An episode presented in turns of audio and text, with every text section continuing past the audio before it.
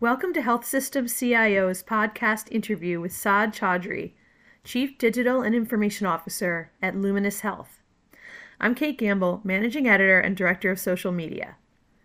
In part one, Chaudhry talks about the concept of giving back time, why it's so important to him, and how healthcare has failed to deliver on it. He also discusses how Luminis is leveraging true digital transformation projects to give back time to both patients and providers and the risks that leadership is taking to move toward that goal. Hi, Saad. Thanks again for taking the time to speak with us. You're at Luminis for a few years now, right? Three years? Uh, no, not three yet, but two to three, yeah. Was it pretty much right before COVID, or had you had a little time before that? No, it's like smack in the middle of it, uh, midway through almost. Yeah. Oh, jeez. Yeah, we were in the UAE for the onset of COVID, and and the UAE sort of reacted much faster and in a much swifter way. Yeah, we flew back, and I assumed the role in October of 2020. Okay. So September, Octoberish, yeah. Okay. All right. So you've had some good, you know, varied experiences and I think that that always really kind of gives gives a good perspective. But I really wanted to talk about the piece you wrote on, on LinkedIn and I know that you've spoken about this too, but yeah, can you kind of talk about the idea of giving back time and kind of how and why it resonates with you? Yeah. So the tricky thing about that entire idea is that the phrasing of it to give back time is not new, right? Because every day since Meaningful Use saw the first ray of sunshine, all of us have been talking about how it takes so much time to document. Our physicians are saying we lose pajama time. Our nurses are saying we have to document uh, after our rounds because it's not exactly that easy to do it during the rounds. It's too many clicks, too much writing, all that stuff. Yeah. So the idea of time being a factor has been around in the nomenclature for so long. But I, I think what I mean, I don't know. I, I can't be egotistical enough to be like, oh, mine's a brand new thing. I don't believe it is, but but I think I've I've sort of distilled the idea of of what it means, the factor of time in uh, healthcare at large, to something very basic that I myself in my personal life have been obsessed with. So yeah, we uh, we talk about like all these complexities in every industry, but especially in healthcare. We talk about sub sub complexities in healthcare, technology, healthcare, and then between technology like cybersecurity and digital transformation and so on and so forth. And you know, we talk about how technology is now going to transform healthcare businesses into digital businesses, which is absolutely true, which is different than just installing software and, and data centers and all that stuff that's been done for decades and decades and decades. But at the core of it all is human beings that are living out their mortal lives, not knowing how long each life is. Yeah, right. And it's kind of funny to talk about. Like I even laugh when I say it because it's an unexpected thing to mention in a business setting. That yeah. hey, just so you know, all of us don't know how much we have left. it's true. Right? It's true. Nobody wants to say it, but it's true. Very true. And, and when I say it, like I try so hard to not smile, and that's hard for me. but I can't help it because it almost seems like this absurd thing to bring up.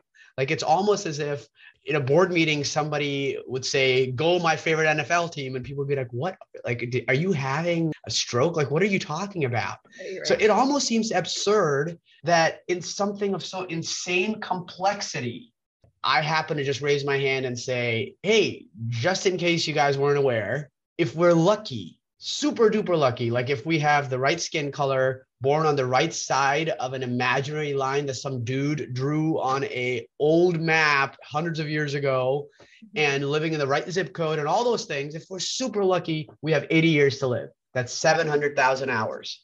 And by the way, we've spent two hours right now in this boardroom talking about stuff that is circular, right? right?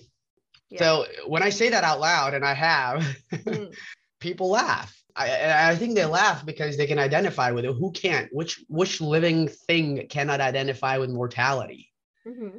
And so what I've tried to do is make it less absurd because it shouldn't be absurd because I think that is the governing principle of everything in life. And why shouldn't it be a governing principle of a sub sub sub sub sub specialty that's super complex, which is healthcare technology and how it's digitally transforming healthcare, the actual industry at large. Why should it be absurd for that when it's not absurd for bigger things like our lives and, and the lives of every living thing that's governed by this exact same thing that you're mm-hmm. going to cease to exist someday.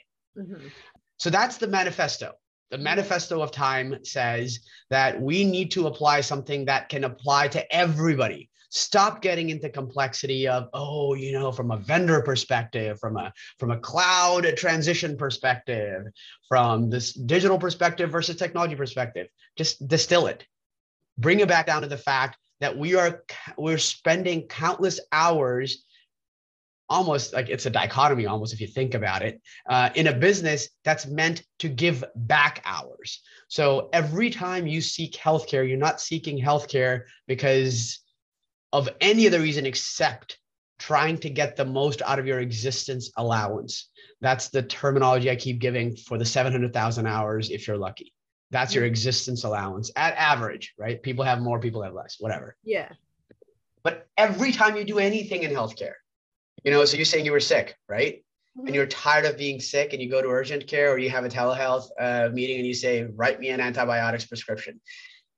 What you're actually doing is saying, please allow me to get my existence allowance. That's what you're actually doing. That's that's it. When you distill it all the way down to mortality, that's yeah. it.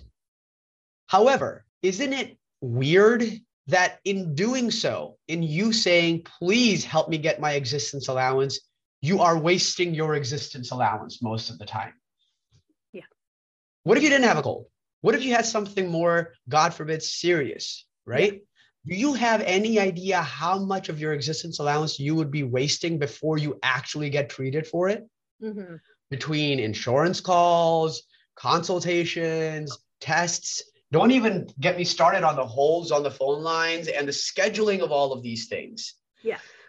And that blew my mind. So if we say, if we distill down healthcare and we say we are in the business of time, we're not in the business of fancy words and terminology. We're only in the business of time.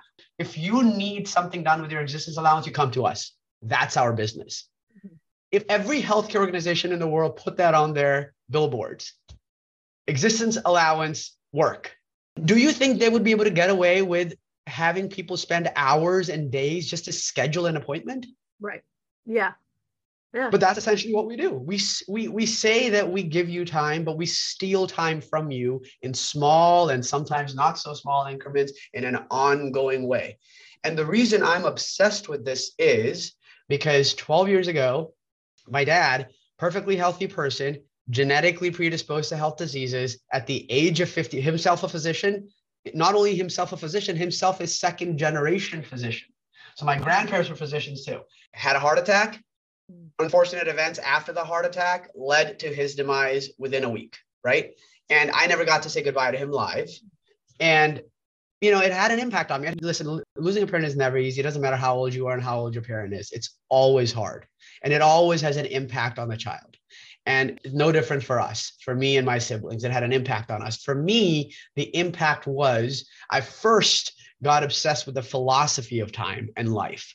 So, you know, I started reading all the Stoic philosophers that all of us know the names of, right? Mm-hmm. And then I started applying it in my personal life to the point where I started saying, uh, for example, I started saying, I don't know if I want to do chores around the house. I don't know if I want to cut my grass because nobody ever on their deathbed has said, I wish I did more chores when I was alive.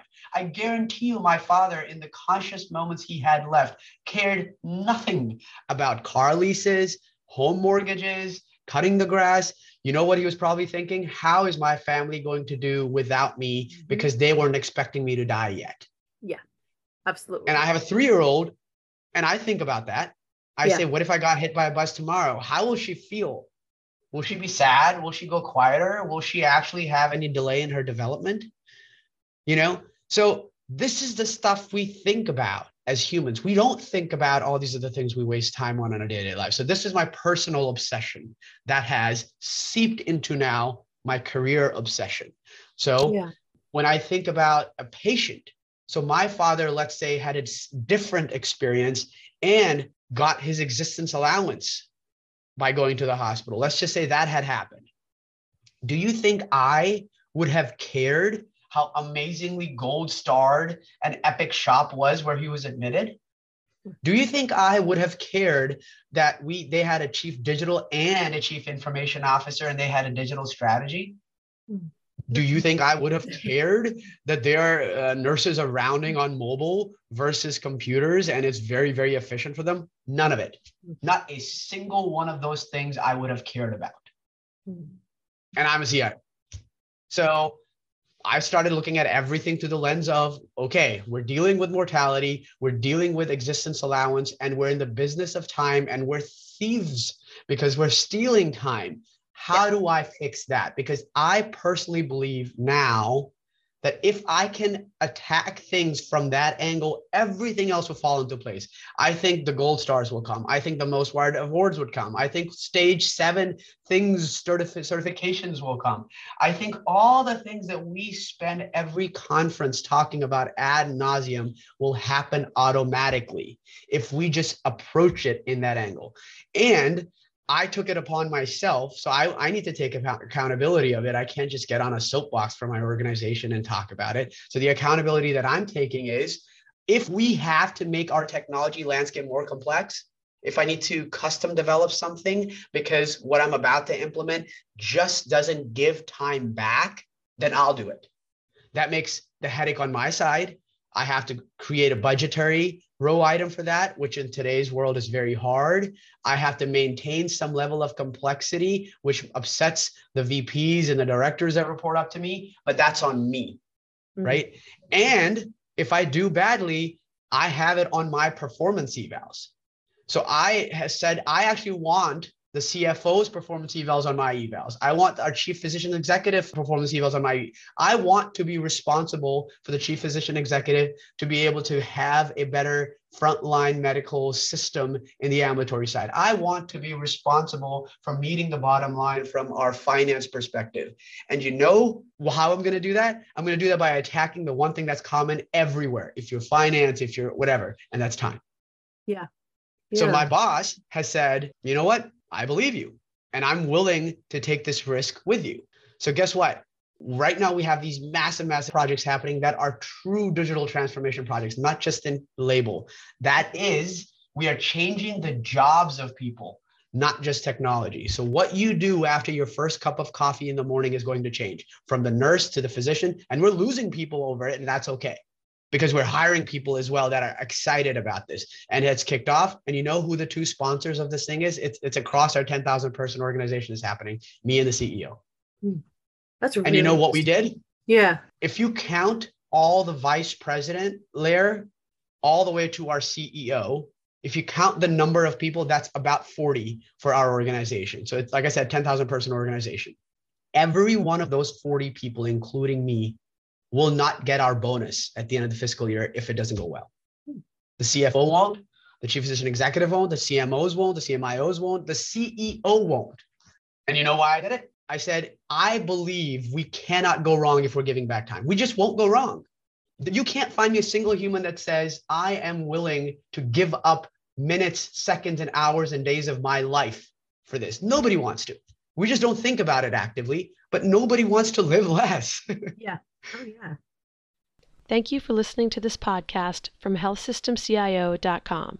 To hear other podcasts, visit our website or subscribe to our account in iTunes at healthsystemcio.com backslash podcast.